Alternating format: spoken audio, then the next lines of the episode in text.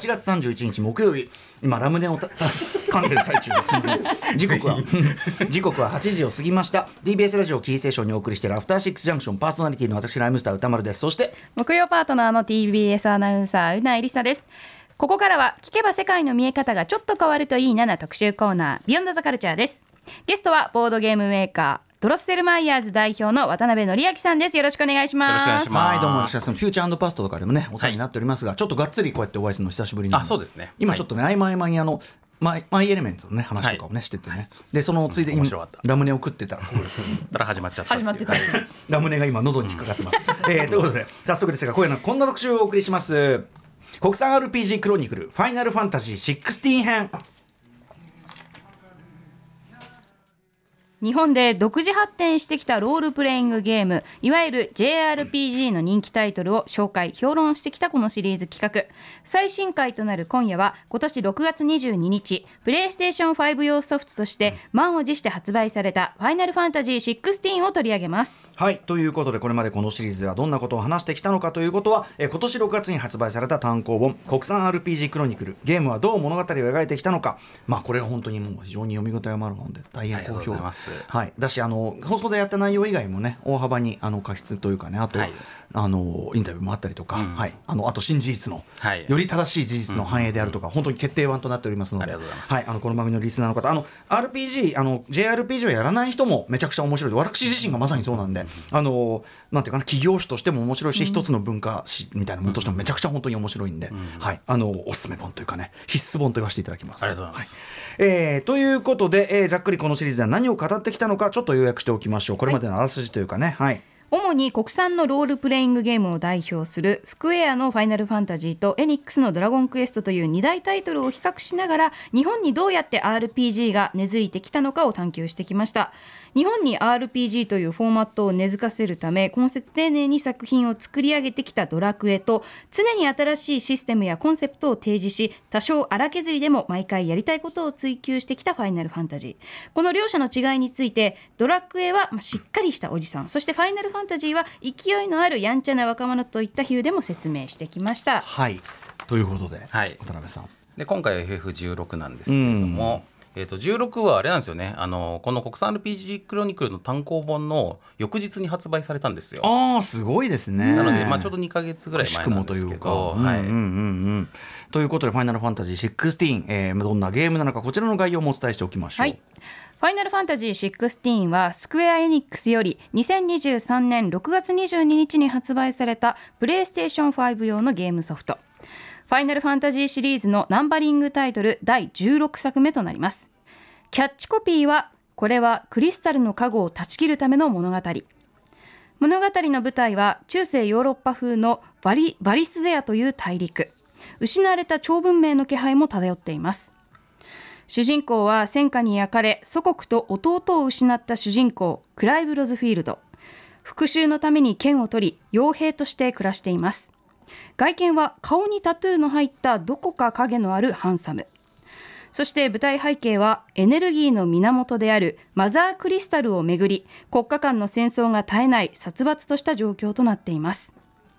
やがて世界の真理に迫る中クライブたちのクリスタルの加護を断ち切るための戦いが繰り広げられていくといったあらすじになっています。はい、とい。うこと今後ろに流れてる音楽はこれ？主題歌です、ね、主題歌ですね。米津玄師さんがあそうなんですね。テーマソングを担当されていて。あらまあ米津さんすごいですよ、ウルトラマンも米津さんだしジブリジブリももそうだしね米津無双が続いてるわけですね、これね。はいはい。といった感じでございまして、えっと、ろ6月22日のこの16発売当日はですね、うないりささん、ね、最速プレイ感想というのをね、やっていただきましたということで、その後、ついにクリアまで行ったということで。はい。うん、感想としましてはまあその初日プレイで味わった思いがまあ私の中でかなりピーク点ではあるんですけれども、でもやっぱりトータル最後までストーリーを味わってみて本当にいいお話だったなって思いますし、ありがとうと思ってます。やっぱりその最初の導入がすごいいいいや。最初の2時間とんでもなく仕上がってませんか、うん。いやうないさんそれしかもその時点でそれの体験が良すぎて、その後のことちょっと不安がってましたよね。うん。なんかこうこれ以上このこのこのままずっといけるのかみたいな。そう。うん。でも、でもその勢いはちゃんとやっぱりキープしてくれました。それはあの、まあ、召喚獣バトルのすごく迫力ある映像美だったりとか、そういうあとキャラクターの魅力とかすごくストーリーの気持ちを途切れさせない工夫っていうのがすごくあったので、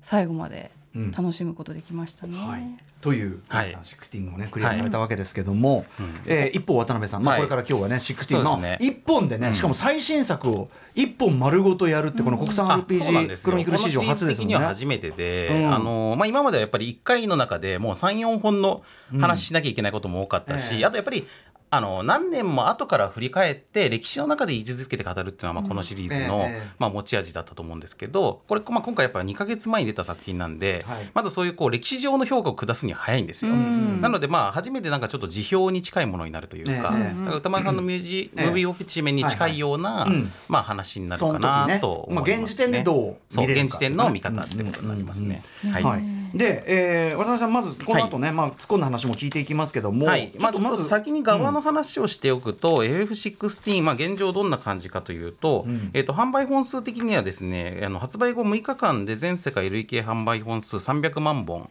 でパッケージとダウンロードを合わせてっていう感じになって、まあ、これもあの6日間の話なんでだいぶ前なんですけど、なので、まあ、最初の出あの勢いとしてはそんなに悪くないというか、えっと勢いありましてでちょっと国内の前作の FF15 のあの国内販売本数と比較して、まあ、あの国内前前作って70万本ぐらいなんですよ初週で,、で今回は国内30万本ぐらいなんで、まあ、それでなんか勢いないんじゃないかみたいなことを言っている記事とか、まあ、サイトとかもあるんですけど、まあ、多分今ダウンロードの比率も相当上がってるはずなので。あーもちろんもちろんあ私もダウンロードでした。ですよね。それ0時かだからうんちょっとその比較は全然フェアじゃないし、うんうんそれし今 CD の そのフィジカルの売り上げでうんぬんするそうそうみたいなもんみたいなもんなんですよ。ううでしかもメーカー的にはダウンロードの比率上がれば上がるほどそっちの方がメーカーの取り分は多いんで、うんだから実際のところ多分結構いい数字が出てんじゃないかな。まあそのトータルのって出ないんですか？そのトータルはえっ、と300万本ですね。全世界で。でえっ、とそのえー開発費が果たしていくらかかってるのかがわからないんあでーだからリクープできてるかどうかとかは全然わかんないんですけど、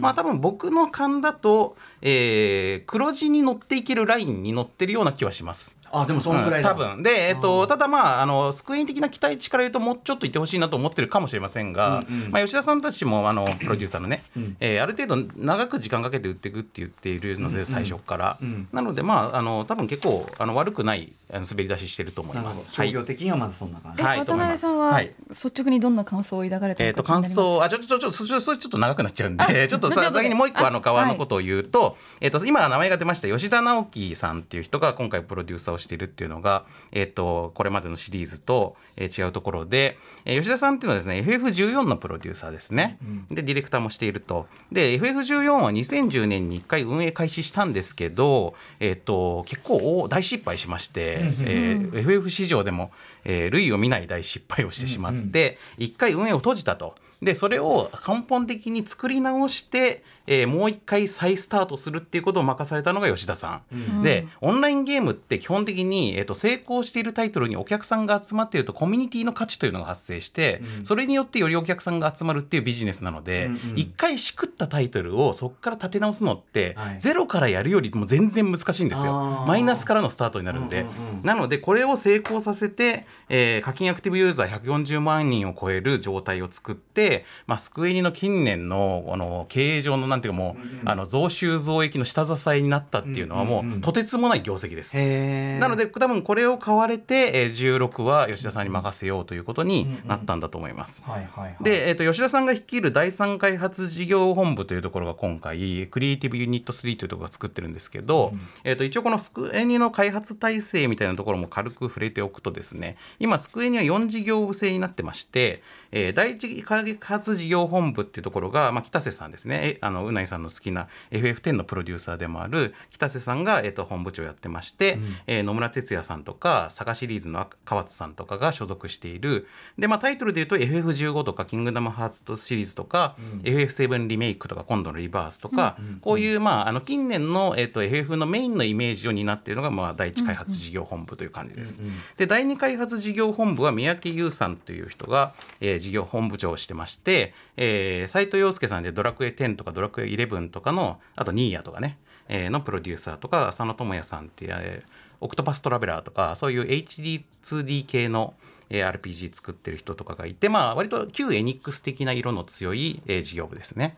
で第三開発事業本部っていうのが今あの今回の FF16 の吉田直樹さんが、えー本部長をしているところで、えー今までのタイトルでいうと代表的なのはやっぱり FF14 と。なので、まあ、基本的にオンラインゲームを運営してきたチームなんですけども、吉田さん以外のメンバーでいうと FF12 の出身のスタッフが多いんですよ。で FF12 って松野さんが、えっと、クエストっていう会社から、えー来る時に一緒に来たメンバーも多くってオーガバトルシリーズとかタクティクスオーガとかそういうのを作っていた人が多いので、まあ、つまり机にのプロパーでない外部出身者が多いんですね。で吉田さん自身もハドソン出身なので、えー、と外から来た人たちの、えーとまあ、比率が高い集まりなんですけど、なのに面白いことに作家性としては、えっと、むしろ旧旧世代のファミコンとか、えースーファミの時代の、えっと、オールドファイナルファンタジーのムードを作風としては強くまとっている作品が多い。でね。でこの外部から来た人の方がむしろそういうあの伝統的な、あのあー。ものに対してリスペクトが強くて。自分たちが遊んでたそうそうそうそうなんですよ、ファンタジーでももともとあるから、だからそういうような作風になってるってのがちょっと面白いなと思っております。はい。でちなみに第4開発事業本部っていうのはスマホ系のタイトルをやってるので、えっと平野さんっていう方ですね。が本部長やってるっていう、まあそんなような中での、えーこの第3開発が作ってますというのが、まあ一つちょっと,、えっと外側の情報としては。つまり、オールド FF イズム的な的な雰囲気が、えっと、多分多彩多分に入っていると。あとオンラインゲームを運営している人たちの感覚っていうのが、実は今回の作風に実は入ってるなと僕は僕から見ると思うんですよそのね。2つって結構違うものに聞こえますけどそうなんですそうなんです。ほうほうそうなんですけどちょっとあのこの今日の話で、はあはあはあえーその辺に最終的にいきたいと思います。さあとはいいうことで、お知らせの後はいよいよ渡辺則明さんによる「ファイナルファンタジー16」辞表伺っていきたいと思います、はい After Six Junction.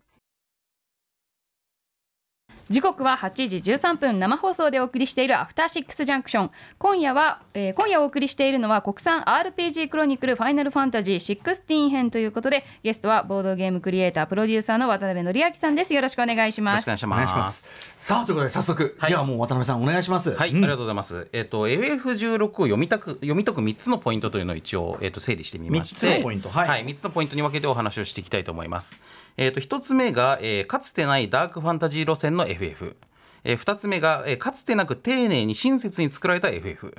えーこのて丁寧親切っていうのがかつてないっていうのは、まあ、その国産 RPG クロニクルのこれまでの文脈で言うと、えっとそういうのってあんまり FF らしさじゃないんですよね。ドラクエ寄りの感じなんで、なんかこの間あのここに、えっと、その発売の時にうないさんがファーストインプレッションを話した時に僕別の特集でちょっとお邪魔してたんですけど、でちょっと5分だけ話した時になんかドラクエみたいに、あのしっかり作られてる FF だなって言った覚えがあります。えーそして、え3つ目が、えーアクションに振り切ったバトルシステムと、はい、この3つですね。ダークファンタジー、えー丁寧親切、えーアクションに振り切ったと、えーこの3つについて、えーそれぞれ、えーはい。話していきます。うんえー一つ目、えーかつてないダークファンタジー路線の FF ということで、まあ、世界観の話なんですけれども、えーとまあ、発売前の段階でもプロモーションとかいろんなところで、えーなんかダークでゲームオブスローンズみたいなファイナルファンタジーだなと、まさに。で多分まあ実際ゲームオブスローンズの商業的成功とかも受けてのそういう路線だったと思うんですけども、えー、と実際あのゲームやってみても、えー、とだいぶこう大人っぽい仕上がりで、えーバイオレンス描写とか、まあ、セクシャルな描写とかそういうのもちょっと多めでレーティングも17歳だったかな、ということでちょっと高めになってるというで感じになってます。で、えー、と世界観でもさっきちょっとお話ありましたけれども、えー、とマザークリスタルというものが、えー、とある世界で、まあ、基本は中世ファンタジー的な世界なんですけども、えー超巨大なですねもう山みたいな、えークリスタルが世界に5つぐらいあるんですよ。で、えー、とそれを中心に国が起こってるので、まあ、大国も5つぐらいあるんですけどこのマザークリスタルっていうのが、まあ、エネルギー源ですごい重要なでこれの周りには、まあ、エーテルっていう魔法の力が満ちていて、えーそれで魔法を使って人類が生活してると。で、えっと、このクリスタルをですね鉱山みたいなんで採掘してクリスタルのかけらを掘り出してきてでこのかけらを使うといろいろ火の魔法が使えたりとか水の魔法が使えたりとかするので、えーそれでまあいろいろ生活をしてるんですけれども、えーこのクリスタルはですね、まあ、いいことばっかじゃなくてちょっと問題もあって、えっと、この鉱山で働いてる人たちってこのエーテルのが濃度が高すぎるところで働いてるからみんなその中毒になってなんかゾンビみたいになってっちゃうんですよ。だから危ない、だからそういうなんかこうあの下級労働者たちにリスクを負わせているという問題が一個ある。まあさまざまな現実ともそうですねリンクししますよね。はい。でもう一個は、えっと、この、えっと、クリスタルを使わなくっても直で魔法を使える人ベアラーっていう人たちがいて、でこの人たちはだから異能力者としてちょっと差別されてて奴隷みたいな扱いを受けていて、まあ、兵器のように戦争で使われたり日常生活でももう道具としてずっと魔法を絞り取られて続けてるみたいなひどい扱いされてる人がいて、まあ、こういう差別の問題があると。でもう一個はこの世界全体のがこう黒の領域っていうですね人間が住めない汚染された領域みたいのでだんだん蝕まれてるんですけど、その原因がこのマザークリスタルを使っているせいだっていうことがだんだん分かってくるんですよ。よなので、えっと、これずっと続けてると世界がいずれ人間が住めない世界になっちゃうぞということで,、うん。で主人公たちはこのマザークリスタルをもう破壊していった方がいいと。うん。いうふうに決めて順番にこのマザークリスタルを破壊していくという物語、環境テロリスト的な。そうなんですまさに。うんうん、なので、えっとまあ、このマザークリスタルの話って、まあ、直接やっぱり見てるとどうしてもやっぱ原発みたいなイメージを持ちますよね。うんうんなので、まあ、原発問題みたいな、まあ、あのじ現実の社会問題に、えー接続しているテーマ性を持っているというのが今回の FF の、まあ、大人っぽさの一つの、えっと部分だと思いめちゃます。くちゃ現実のメタファーだなって話ですね。ですよね本当に。はい FF7 っぽさもありますよあそうですねセブンもそう、えーうんクライあのセブンのクラウドたちも、えーマコールを破壊して回っていて、うんうんあれはちょっと環境テロリスト的なところがあったんですけど、うんうんまあ共通しているテーマでもあります。うんうん。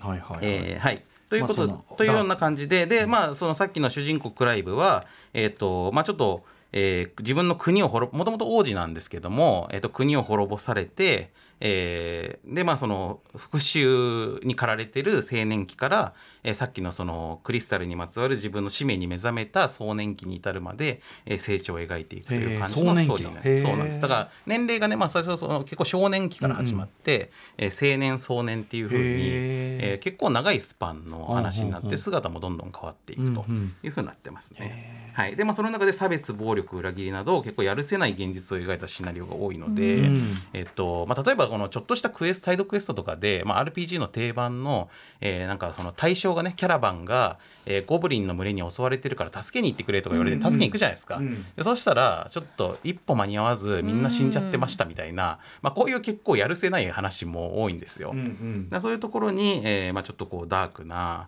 大人向けの、まあ、ちょっとビターな色合いがあるというのがまた特徴ですね。はい、これ私サブクエで一つ驚いたのが、うん。なんか小さな女の子が「私のまるまるちゃんを助けあの見つけてきて」って多分猫か犬かペットなのかなって思うんですよプレイヤーは。うん。うん。で実際にそのペットがいるであろうエリアに行くと実はそれがベアラーだった、うん。まあ、いわゆる奴隷だった。小さな女の子魔が法魔法使いの奴隷ですよね。小さな女の子がもう立派な大人をあペットのようには使っていてでしかも見つけたらまあちょっとね、うん。あのそうなんですよ。もう命を失っていて、うん。あーでまあちょっとその女の子がまあ残念だけどしょうがないかみたいな。そのえーそその時に気づかないんですよ、うんもう道具のようにうん感じてしまっているので、うんうんうんでもこの子にはちゃんと命があるんだよっていうことを主人公が伝えたりとかして、うんまあ、これ結構ショッキングな深みがあるあれですけど、まあ、今回あのこういうサブクエストが一個一個まあ内容的にはあの単なるお使いとかバトルだけっていうのは多いんですけどシナリオ面で言うと一個一個それなりになんかこうメッセージとか物語上での必然性を持って語られてるやつが多いんで、まあ、そういうとこすごいよくできてるなと思いますね。はいそして2つ目、えーかつてなく丁寧に親切に作られた FF っていうのがありまして、えーどういうふうに丁寧なのかと言いますと、まあ、FF ってですねこれまでの国産 RPG クロニクル的な文脈で言うと,、えーと比較的なんかこうプレイヤーにもういいからついてこいみたいな。ついてこれるやつだけついてこいみたいな姿勢で作られているのが FF、うんうん。でめちゃくちゃ親切にサポートしてくれるのはドラクエっていうふうに今までは対比してたんですけども今回の FF はめっちゃ親切です、うん。でその親切さの一例としてあるのがこのアクティブタイムロアっていうシステムなんですけども、これはですね、えっとゲーム中にどんなと状況でも大体、えーゲームを止めて、えーその時のゲーム進行に応じた Tips が見れる世界観あのー。まあ、辞書っていうかうんうん。で辞書機能があるゲームっていっぱいありますけど、うんうん。えーこれのすごいところは例えばムービー最中とかにうん。鉄王国が攻めてくるみたいな話が出てくると、鉄王国ってなんだっけって思うそとそれの情報が見れるんですようん止めたら。うん。うんうんでなんか登場人物が出てきてこいつ誰だっけって思うと止めると、そうそうあこいつあの学者の人ねみたいなのがもうその都度見れてこれが、うんうんこの1個のムービーの中でも随時更新されていて同じムービーの中なのに話が進んでいくと同じ人物の解説が変わったりするんですよ。このフラグ箇所2000箇所以上あるんですすごっ。うんうん。でこれを手動でやってるんでもう地獄の作業量だと思うんですけど、うんうんうん。でそれそれぐらいやって、えーお客さんをなんかわけわかんないと思わせないぞっていう、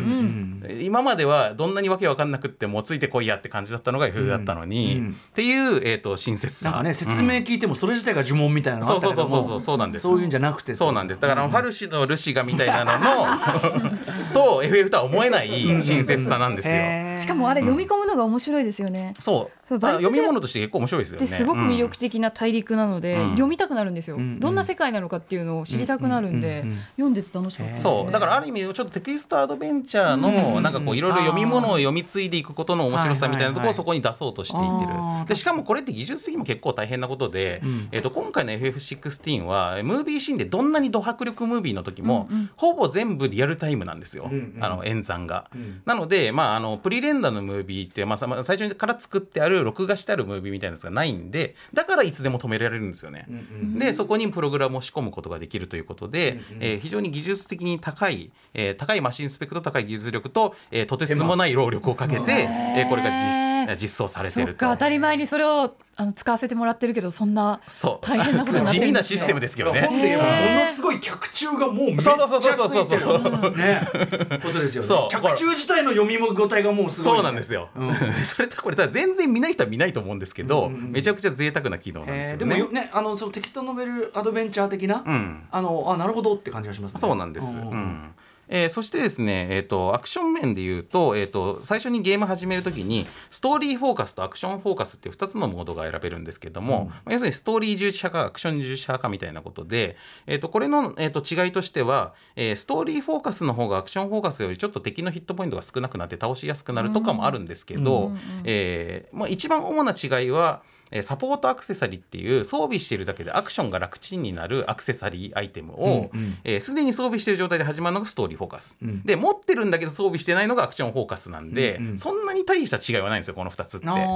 だけどこのサポートアクセサリーっていうのが本当に驚きの仕様なんですけども、これはちょっと次アクションゲーム的な部分に関わるので、えー次の項目で口述します。ちなみにうないさんはどっちモードでやったの、私は、えーアクション楽しみたかったのでアクションフォーカスで。いやだからバトル楽しかったです、うん、まあアクションだからうないさんはだってエルデンリングクリアする人間ですからね。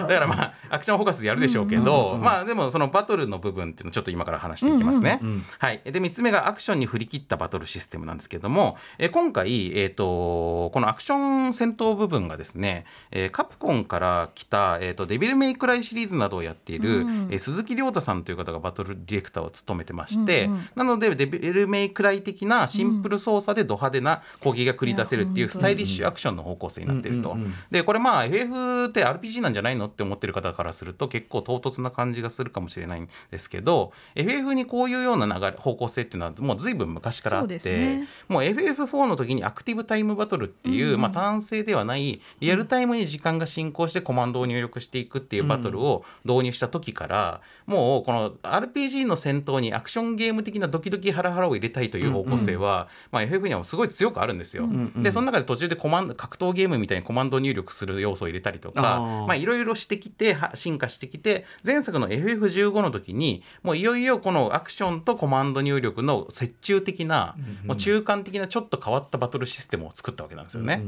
で、えっとその時はでも、まあ、どちらかというと見た目はアクションゲームだけど内実としてはコマンドバトルに近いというのが FF15 だったんですけど、今回はそれをもう完全にアクションにしちゃったと。だけどそうするとやっぱり今までの FF についてきたお客さんが、えついてこれなくなる可能性があるから、その人たちに安心してくださいっていうことでこのコマあのサポートアクセサリーが入ってると。でこのサポートアクセサリーとはどんな機能かと言いますと、えー例えばオートアタックのアクセサリーをつけてると、えー同じボタンを連打しているだけで、自分が今持っているアビリティを自由に組み合わせて、AI が選んだ、一番最適そう最適アクションをしてくれると。ん。でしかも戦略上一番いいアクション出すだけだと同じ技の繰り返しになる可能性も高いじゃないですか、でもそういう単調なことにならないように、むしろ見栄えが一番いい組み合わせになるように出してる、へー。爽快感とか見栄えとかを重視してエディットされるようにプログラムされてるんです。よすごい。ちょっとやってみようかなそれで。だから連打してるだけですげえうまいプレイみたいに見えると。へ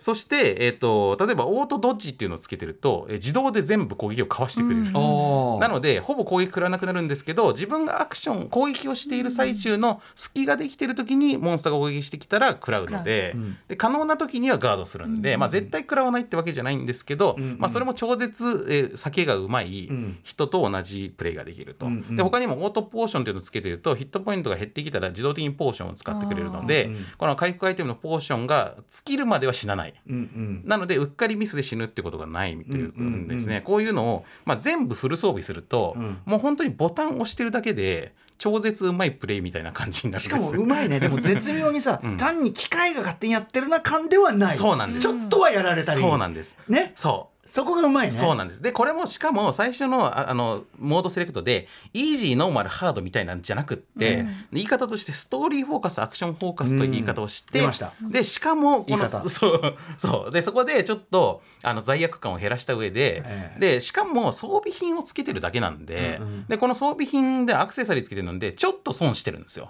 だってその、えっと、自分であのアクションできる人はこれ外した方が普通にそのキャラクターの性能をアップする装備ができてくれるから。他のものはそうそうそう3つしかアクセサリーつけられない。のでね、うんうん。もっと力強くするとそのサポートアかクセサリーつけちゃうと他のがつけられない、そうなんです。だからポーションぐらい自分で使うわっていう人は明らかに他のアクセサリーつけた方が得なんですよ、はいはい。だからちょっと損して代わりにこれをつけてるからそこもあんまり罪悪感がなくって確かに。あくまで選択してるだけですというんうこの感じ、うん。うんでこれって例えば最近のゲーム業界だとちょっとトレンドで、例えばあのストリートファイター6の,、あの操作の、えっとか今昔だったらビギナー操作みたいになっちゃってたやつを、はい。えーモダンということにして、えーモダンとクラシック、うん。モダンとクラシックという言い換え、うん。でこれででしかも公式大会とかも両方ありですということにして、しかも攻撃力はちょっとクラシックの方が高いというバランス調整も入れて、ちゃんとそのずるいって感じがないようにしてるという、この考え方にまあちょっと近いですよね。はいはいはい。面白いな、なのでアクションゲームに振り切ったと言いつつも、はい。アクションもやってもやんなくてもいいという、うんちょっと驚くべき割り切りを、まあ、もしくはその、うん。アクションっていうものの間口を極度に広く取ってるっていうかそうですね、うん。感じかな。まああなたのやりたい程度を選んでくださいという,、でしかもそれをゲームしながら、えっと、随時変えてもいいですと、今日は今日は買ったらいいから、んえー装備つけるとかでもいいですというふうにしているということなんですよね。確かに嬉しいかもな、なので、えっと、今回アクション RPG になったということよりコマンド RPG でなくなったということの方が僕結構大事かなと思っていて、アクション RPG であるということもそんなにこの FF16 の中ではそんなにあの、なんか最も大事なことではないとすら僕は思ってるんですよね。で、えーなので、まあ、ちょっと,、えっと次の項目に行きますけれども、えー FF16 は何を目指し何を達成したのかという、えー項に行きたいと思います。はいえー吉田さんがですねプロデューサーの、えーいろんなメディアで話していることの中で、まあ、よく出てくる単語でジェットコースターっていうのがあるんですけども、えージェットコースターのようにストーリーに没入できるゲーム体験を目指したという。で一回ゲームを始めたらもうノンストップでずっとそのストーリーに没入できるみたいなゲームにしたいというふうによくおっしゃっているんですよ。でこれは、えーとまあ、国産 RPG クロニクルの流れの中でいうと FF13 の時にあえての一本道路線というですね、で、えーのがあったと思うんです。で、ストーリーに、をとにかくパフェのように順番に食べ進んでいくための、あえての一本道構成という話があったと思うんですけども、この路線の、えー進化したものとも言えると。で、えー没入体験をとにかく重視しているのでストーリー体験に没入するためにちょっとそれの引っかかりになるような、それの阻害になるような要素をとにかく排除していくと。なので例えばマップも、えーまあ迷うようにはしない。えー FF13 の時にはもうあからさまの一本道だったんで、オクスクロール RPG とかいろいろ揶揄されたんですけど、今回は、えー、と適度に探索はできるんだけど迷わない程度のでもよく見ると実際は一本道に近いマップ構成になってるんですよね。さっきのだから塩梅と同じですね、そのなんかずる自分がずるしてるんじゃないよそううにちゃんと感じる。選んだように感じられる。そうそうそうそう、んん。自分の意思でこっちに行ったようだけど、まあ、実際のところ一本道ではあるんだがっていうような感じになってるまあラスアスとかのねマップ構成もそういうとこあるもんね、そうなんですよ。ねそうそうそうそうそう。だからまあ割とトレンドの流れでもあるし、あとさっきの用語がわからないように徹底的なガイドがついてるとか、あとレベル上げとか素材集めとかも、まあこのゲーム一応その素材を集めて武器を強化するみたいなのあるんですけど、あのほとんど素材集めに苦労ってしないですよね。あのプレイしていれば、もう大体集まってそうそうそうてそう。そうなんですよ。順調に武器うんを強化できますね。そうだからこの素材必要ですよって言われた時に、あそういえばさっきそれ取ったわってなるように全部お膳立てされていて、うんうんうんお金もほぼ困んないし、うんうんレベルにもほぼ困んないというふうになってる、でその上でさっきのアクション要素の強要すらしないとうんうんいうふうになっていて、ん。えーとにかくスルスル食べ進められるように、うん。いやいやなっていると。スムーズにストーリーを進行できる、ね。ということだけに命をかけてると。んなので、えっとこのゲームで一番重視されているのはストーリー体験。うん。で、えっとそもそもじゃあそうすると RPG における戦闘の意味って何なんだって話になってくるんですよね。うんうん。なんで戦闘が必要なのか。うん。でこれはもともとやっぱり RPG が誕生した時に、えっとロールをプレイングする役割を演じるゲームっていうこの名前がついた時には、うん。えーこの RPG 以外にはあんまりロールをプレイングする目的で遊ばれるゲームっていうのがそんなになかったわけです。んうん。で例えばパックマンとかやるときに別にパックマン体験したいと思ってゲームしてるわけじゃない。確かに確かに。うんでポンとかするときも別に卓球気分ではなくて、まあ、ああいうなんか別のゲームをしているという感じ。でマリオだって別にもともとマリオってキャラクターがそんなにその時点で大人気だったわけじゃないから、ヒゲの配管工体験がしたいと思ってるわけじゃないんです。よ。だけなんですけどこの RPG っていうのはあなんかキャラクターの主人公に自分がなったみたいっていうところに面白さがあったから、うん。このジャンルがロールプレイングゲームって名付けられたんですけど、今となっては、ん全部のゲームが大体ロールプレイングなんですよ。ん。アクションゲームもロールプレイングだし、ホグワーツレガシーもロールをプレイングすることが楽しいんだし、うんあのソニーのスパイダーマンだってロールをプレイングするのが楽しいわけでもあれアクションゲームじゃないですか。だから、まあ大体みんな RPG になっちゃってるんですよ。もはやそうか。その意味ではねロールをプレイングするゲームっていう意味では大体俺だだからロールをプレイングする手段がコマンド入力である必要ってそもそもないよねというのがあって。うんでもともとその RPG の戦闘っていうのはそういう主人公イコール自分っていうことを信じるための取っかかりだったんですよね。キャラとか物語と自分とのつながりだったんですよそこが。でそれがこの、えっとコマンド入力である必要もない。だからアクションゲームでもいい、でもアクションゲームである必要も本当はないのかもしれない。うんうん。要するになった気持ちにちゃんとなれれば別 そうです。にいいうん。要するに同じボタン連打しててもその人が、えーこの主人公は自分だって思えるならば、うん。それでいいとうんうん。いうふうな考え方がまああるわけですよね、うんうん。だからつまりそういうような錯覚を持つことができるから。で錯覚っていうと、まあなんか悪いことみたいなんですけど、でも、まあそもそもだって別に映画とかアニメとか漫画とかにおける主人公に対する感情移入ってそれも全部まあなんていうか錯覚というか感覚的なものでしかないから別にそれでいいんですよ。だから小説でページをめくっていくこれでちゃんとインタラクティブ性が味わえているんだったら、ボタンを押してるだけでもなるんじゃないかと、んというような考え方だと思うんですよね。うんうん。でそれはあなたが選んでくださいということなので、えー、とこれがありかなしかっていうのは十分にちゃんと騙せてくれたかっていうことになるんですけど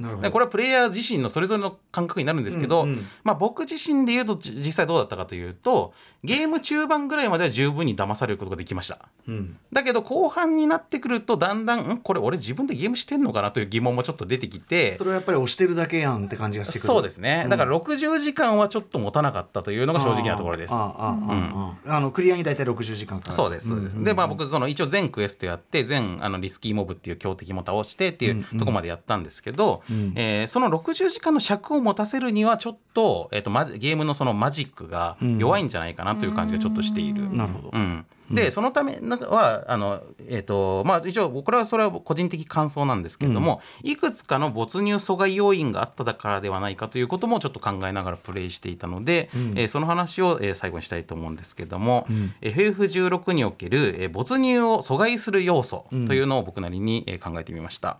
えっとこれも3つあるんですけれども大きく分けると、まず1個目がですねバトルにおけるインタラクションが弱いなと感じました。えーこのインタラクションというのはまあ相互性ですけれども、えー、とバトルの中でですね要するに敵がこういう敵だからこういう攻撃を出そう、えーこういう攻撃をして敵が繰り出してくるからこういう位置関係にいないと危ないとかですね、えーこの敵に挑むためにはこういう装備とかアビリティをセットして戦おうっていうビルドの要素とかこういうところが、えーこの相互性が弱いんですよ。でこれは一概にゲーム性が低いということでもないしアクション性が低いということでもなくって、これちょっと難しいところなんですけど、うんうん。えーこのゲームですね実はコンボとかを組む面白さは十分にあるんです。うん。であの例えばその自分の中で召喚獣アビリティのを組み合わせてこの技で敵を一箇所に集めてそこにこれを叩き込んで空中に浮いたところにこれでとどめじゃみたいな、これを構成するのは面白いしでしかも遊んでいる途中で新しい召喚獣手に入れたらタイタンを手に入れるとカウンターパンチ型のプレイになるとか、えっとガルーダだったら、えっととなんか細手数で攻めていくタイプとかみたいに、プレイスタイルすら変化するみたいな、えっと、変化があるんで、えっと、そういうところの横幅はちゃんとあるんですけど、これが敵との相互性ではなく自分の中で自己完結するんですよ大体。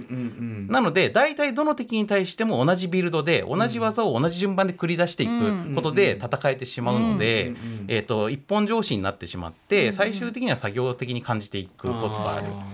あの敵の数が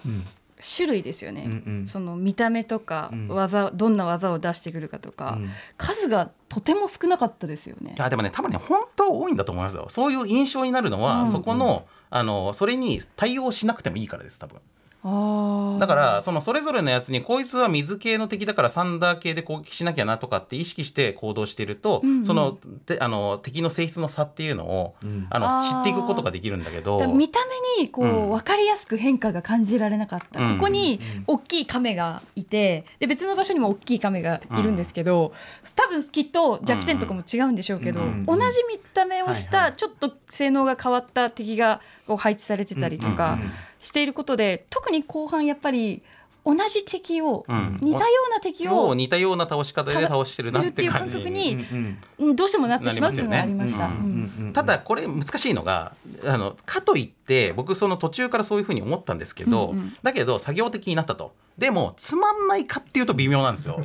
あの僕、ね。結局その60時間プレイする間、最後まで結構楽しくプレイできて、うんうん。でだから作業だ作業だとは思うんだけどこの作業がとてつもなく爽快で。そうですね。クオリティの高い作業なんで、うんうん。なんかすごい気持ちいいプチプチをずっと潰しているようなもので。単調だけどまあそう。それはもうだから単調だけど面白い。キャラクターのアクション性の高さですよね。そうそうそうそう。そうもバキバキの映像で、自分こんなかっこいい技出せてるんだっていうそうなんですバトルシーンになるので、だからそれだけでずっといけちゃうんですけど、でも本当にこれでいいのかなという気持ちも持ちながら遊んでいくっていう感じなんですよね。はいえーそして2つ目、えー、と物語上のですね盛り上がる状況になるほど、んバトルに特殊ルールが導入されがちというのがあります。えーこれはですね、まあ要要するにボス戦のとかをやってるとボス戦の途中でバトル内イベントが起こるんですよ。で特殊な動きが起こって敵がこうあのじ主人公を飲み込んできたりとか、こう地形が変化するような大きな事件が起きたりとかいろいろするんですけどそこのところで QTE が発生するんですよね。QT っていうのは、えー、とその状況にあのタイミングよくボタンを押すことで何か特殊なアクションとかが起こる、ムービーの途中で、うん。えー、とこのボタンを押せとかこのボタンを連打しろとかなうん。る例のあれですね、ん。でクイックタイムイベントってやつですけど、でこれは、えーとまあ、2000年まあすごい昔からあるんです、はい。LD ゲームとかの頃からあるんですけど、うんうん。まあ、2000年代頃に、まあ、ゴッド・オブ・ウォーとかああいうこうムービーが、えーとゲームの中にシームレスに入ってくるタイプのゲームが発生した時に、ムービーただ見てるんだと退屈だから、まあ便宜上ボス戦に出がちね。あのーバイオハザード3とかでもさ、ボス戦に便宜上出がち。でしょ、うんうん。でその時にまああの他にやらせることないから便宜上入れてるのが QTE なわけですよ。でまあその多分作ってる側もお客さんも QTE めっちゃ面白いって思ってる人って多分いないと思うんだけど、まあやった感の やった感の一応維持っていうかね。そう何もないよりはいい。自ら手を下した感の維持。そうそうそうそうそう、んというような意味で多分入ってるんですけどやっぱりこれってそのこのゲームで僕 QTE が出た時点で、まあ、QTE だから嫌だわっていうほどそんなにアレルギーなわけじゃないんだけど、でもこのゲームってとにかく物語体験を重視して没入感をとにかく最大限に高めるっていうための工夫をいろいろしてでずーっと持ってっていろいろ通常戦闘があったりとかボス戦があったりとかしてボス戦の最もクライマックスの最も盛り上がるはずのところで QTE が入ってくるのって。あー。QT ってつまりさそのこのボタンを押せ的みたいのがさうん大写しになるやん、はい。だからすげえゲームっぽくなる瞬間なんだよねつまりね。なんか最後の一撃を自分のプレーで決めたいか、QTE によって終わらせるかっていうところに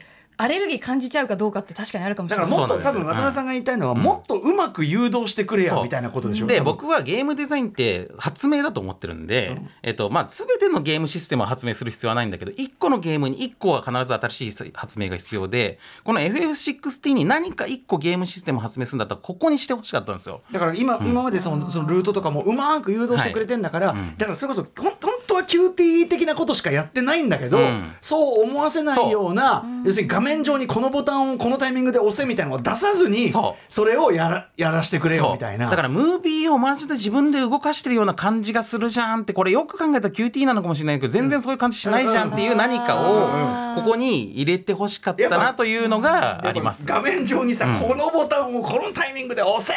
ゲームって感じがね。やっぱねそれがそ QT 使いですごい発明だったのそれこそデトロイト・ビカム・ヒューマンぐらいのもんでなかなかん。ねやっぱみんな同じになっちゃうし、しかもね今回の QT ねすっごい待ってくれるんですよ。あなるほど。そう。だからほぼ失敗しないんですよ。今じゃないんだ。よそう。うん。でだからウィーンっていうかかり時間減るんですけどすごい長いからほぼ ミスることほぼないしあ連打に至ってはあの連打するまで本当に待ってくれます。あれ連打しなかったことないでしょうないさん。うんずっと急いでえーってそう僕ね近くにしてましたこれどうなんだろうって思って試しに連打しないでみたんですよ、ずーっと待ってくれます。だから本当に儀式なんですよ、あの失敗するってことないんで。なるほどね。うん、で儀式的 QT と僕は呼んでますけども、俺 俺でもよくすげえ間抜けだからよく QT 失敗するんで。わかりました。そう。だから失敗するってことがないように、これもだから QT 失敗して最もクライマックスの盛り上がる場面で、なんか失敗ってミスみたいなのってめっちゃ気持ち冷めるじゃないですか、確かに。でそうならないようにしてくれてるんまたここからかそうならないようにしてくれてるけどそれっていいことなのかっていう疑問がある。だだからももっとやりようあったんじゃないのと。っていうことですね。う。ん。でもう一個物語上盛り上がる状況ほどバトルに特殊ルールが導入されるのもう一つは、えー、と召喚獣バトルっていうのがありましてこれうないさん大興奮の、えーとところなんですけど、はい。僕はこれも結構疑問があってですね、要するにその物語上、まあ、すごく重要な状況になると、えー今回の主人公たちっていうかこのこの FF16 のメインキャラクターたちはドミナントって言って召喚獣の力を体に宿してる人たちが、まあ、主な登場人物なんですよ。なので大事な局面になるとその召喚獣の力を解放して、えー巨大化して、まあ、要するにか大怪獣バトルっていうかウルトラマンっていうか、えーそういう状態になるんですよね。でこれは僕はこの、えー、と中世ファンタジーに、えーその怪獣映画的想像力を合体させるっていう意味では日本でしかありえない和風、和風なんか和製ファンタジーとしてその想像力たるやよしと僕は思うんですけども、ただやっぱりこのボス戦の最も重要な状況になればなるほど、これまで自分が育てたキャラクターとは全然関係のない、えー別のキャラクターがドーンって出てきて。でこれまで育てた剣とか武器とかあその技とかと関係のないまあ、普段の戦闘だと3000とか4000とかダメージ与えているのが、突然8万とかダメージ与える 別のキャラが出てくるのだが。けどな。そう。でこれはねこれがね見方がね人によって本当に違うんですよ。それが気持ちいいとうう。ないさん気持ちいいって思ってるんですよ、うん。で僕はいやこれは僕とキャラクターとをつないでいた糸が切れてしまったと感じる。うん。だから私はもう本当に映画的ゲームを求めるタイプなんですよ、うん。自分のププレイは正直もういいので、すばもうすごいストーリーを私に浴びせさせてく浴びさせてくださいっていうタイプなんですけどやっぱりプレイをゲームは自分がプレイするものだっていうことに価値を置くと、うん。そういうそうそうそういうことです。受け止め方になるとは最後の問題は1億点です。そうそう。そうそうそうそれはやっぱりダメで僕はやっぱりゲーム的な盛り上がりの山とストーリー的な盛り上がりの山が一致してほしいんですよ。だからストーリーが最高潮になるときにゲーム性も最高潮になってほしいという意味でえーこういうなん。かこうデザートみたいなシーンになってほしくない。そそこのゲーム性を。で僕これね同じことが FF15 もそうだったんですよ。FF15 もボス戦でこういうイベント戦闘みたいなとか特殊レベルでしばしばあったんですけどそれ全然気にならなかったのは FF15 はボス戦がそんな大事じゃないからなんですよ。FF15 は日常生活が大事なんでキャンプとかしてる時のが大事だからだからボスはまあ本当にアトラクションみたいなもん。だと思ってたんで本当ディズニーランド気分だったから別にそれでいいと思ってたんですけどというようなところがあります。今回やっぱり登場人物みんなそれそれこそドミナントになってる召喚獣を体に宿してる登場人物全員魅力的なんですよ、だから一人一人と戦っていく上でめちゃくちゃ重要なんですよね、そのバトルがほとんどムービーシーンで QTE で終わるとかだと確かに人によっては物足りなさはあったのかな、そう。でまあ実際のところ召喚獣バトルはムービーシーンというよりは、それ専用のプログラムとそれ専用の道具立てが用意されていて、毎回あるじゃないですか。こん今回はロックオンシューティングみたいな感じになってるなとか、は今回は格闘ゲームみたいになってるなって、多分多分専用のプログラムを毎回用意して、すごい凝った演出をしてるんで、あの手抜きとかじゃ全然ないんですよね。で凝ってるなと思うんだけど、でもこれを俺の育てたキャラクターと何らかうまく関連性を持たせてやってほしかった。もしくはこの召喚獣に関しても普段からエディットとかできるようにしといて、あの俺のキャラと思えるようにしといてほしかったの。という気持ちがあります。確かに普段は自分で変身できないというかそうそうそうそう。召喚獣にはなれないから。そうだからねあ普段の戦闘でも好きな時に変身できて、うんうんうんうん。もう巨大な姿でちっちゃい敵を踏み潰すみたいなことまでできるんだったらこのシステムの一環として納得がいくから、うんそれだったらすごく理想的なんですけどっていうね、まあ、これちょっと贅沢かもしれませんいやいやいやわがかりますよはいえーそして最後ですね、えー、と3つ目の、えー、と阻害要因なんですけどやっぱちょっとストーリーの問題もちょっとあると思います。で僕はこれがストーリーの一面性というふうに言ってるんですけれども、えー、と主人公たちのですね行動に対して、まあ、これダークファンタジーと思ってプレイし始めたからっていうのもあるんだけど、えー、と要するにその最初の例えば主人公たちの、えー、と行動の目標として、えー世界中のマザークリスタルを全部破壊するぞと。でこれって原発問題で言えば原発を全部破壊してもらうぞというようなことじゃないですか。でそれってえそれでいいのっていうことも当然思いますよね。うんうん。はいだけど最初問題提起としては、はいはい。問題提起で始まったなと、でこれをどういうふうに転がしていくのかなと思って始まるんですけど、うん。はいはいここに関してはですね実はあんまりこれに対してアンチテーゼも行われることなく、最後まで割とこのまんまいきます。なのでクリスタル全部破壊しました。よかったっていうふうに割となってくんで、まあ、もちろんそういう後の展開もあるんですけれども、その価値観としてそれが揺らぐことは基本なくって、うんうんうん。えーサブクエストとかでもちろんその、えっとクリスタル壊されちゃって迷惑してるわみたいな人とかは出てくるんですけど、それが主人公たちの行動を変えるほどのインパクトは持たないんですよね。うんうんうんうん。で僕がやっぱり大人っぽいシナリオっていうふうに思うのは、えっと流血があるとかあのセクシャル描写があるとかそういうことよりも、うんうんうん。この価値観に対して多層的であるということ、はい。だからその、えっと原発そのクリスタル問題で言うと、えっとクリスタル全部破壊するぞっつって始めたんだけど、いやでもそれって俺たちが独断で決めていいことなのか、本当に黒の領域がこれの証拠だこれが原因だって証拠あるのかとかね、でそれでこれであのやるにしたって力ずくじゃない方がいいんじゃないか。と、みんなの合意をどったどうやって取るかとかですね。こういう話になっていくのが、まあ、大人の話だと思うし、まあもちろんそういうそんな道徳的な展開じゃなくてもいいんだけど、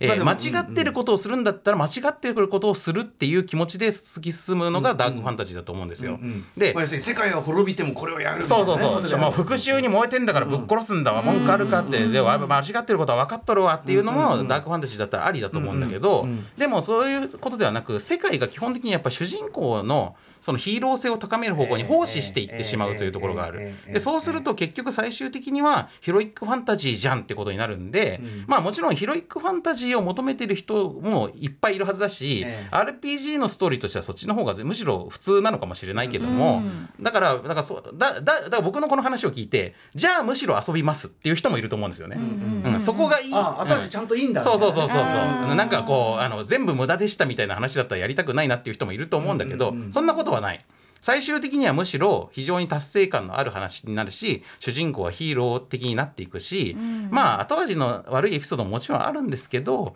でもやっぱ基本的には主人公のこと仲間たちはみんな大好きで、悪いやつは死んじゃって って感でもじになるんで。だとしたらだだとしたら最初の重たげな問題提起は何だったんだそうなんですよ。それって単に気持ちよくなるための、そうあの気持ちよくなるための仕掛けでしかなかったうみたいな。道具立てでしかないってことになっちゃうから、うん。それはだからさっき言った、あ現実のメタファーですねなんて言ったけどなんだ考えても考えて損したわみたいうな。そそうなんですよ、ん。そうじゃないっていうか、うん。なんですよね。うんだなのでえっ、とまあそうだからまあ最終的な印象はダークファンタジーというまあ前半は結構ダークなところもあったけどなんかいい人の考えたダークファンタジーみたいな感じ？うん。なのでまあなんかこう非常に性善説的なというかまっすぐな話です最終的には。うんだからそれを思って、えー、といいという人もいるかもしれないけど、まあ、僕はそのやっぱり最初の振りで期待したものではないというところはある。なのでそこでちょっとあの没入が妨げられたっていうところがありましたね。はい。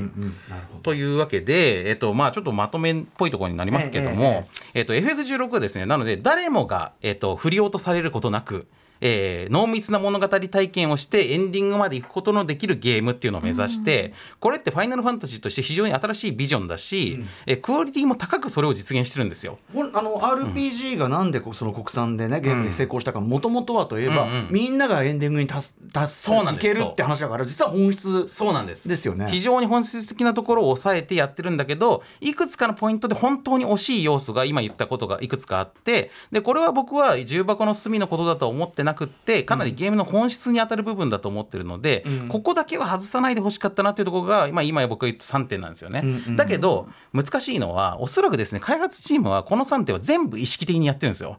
だから全部の敵に同じビルドで戦えるようにしようっていうのも意図してやってる。あの開発者の方が正解のない、えーあのアクションデザインにしたいというふうに言ってたんでそれがそういうことなんですよね。で同じように多分ストーリー面に関しても最終的にはちゃんと爽快感があるようにしようって思って多分作ってるしえー QT とか召喚獣バトルとかも、えーうないさんのようにこれでしっかり盛り上がる人がいるということを分かって作ってるから、だから多分この話をしてああじゃあそうだったかとは多分思わない、むしろそのゲーム感の違いだと思うんですよね。なので、まあ、やっぱり人によって、まあ、僕はこう思いましたがうないさんはこう思いました、で人によって多分意見が分かれるんで、えっとまあ、そういう意味では非常に面白いゲームだし、えっと、この。まあ、ファイナルファンタジー16初めて遊んだ時まるでドラクエみたいな優等生的なファイナルファンタジーだって最初は思ったんですけど、やっぱり結局今回も FF は問題作だったということだと思います、意見が非常に分かれるゲームあだと思う。あそうだよね、うん。確かにね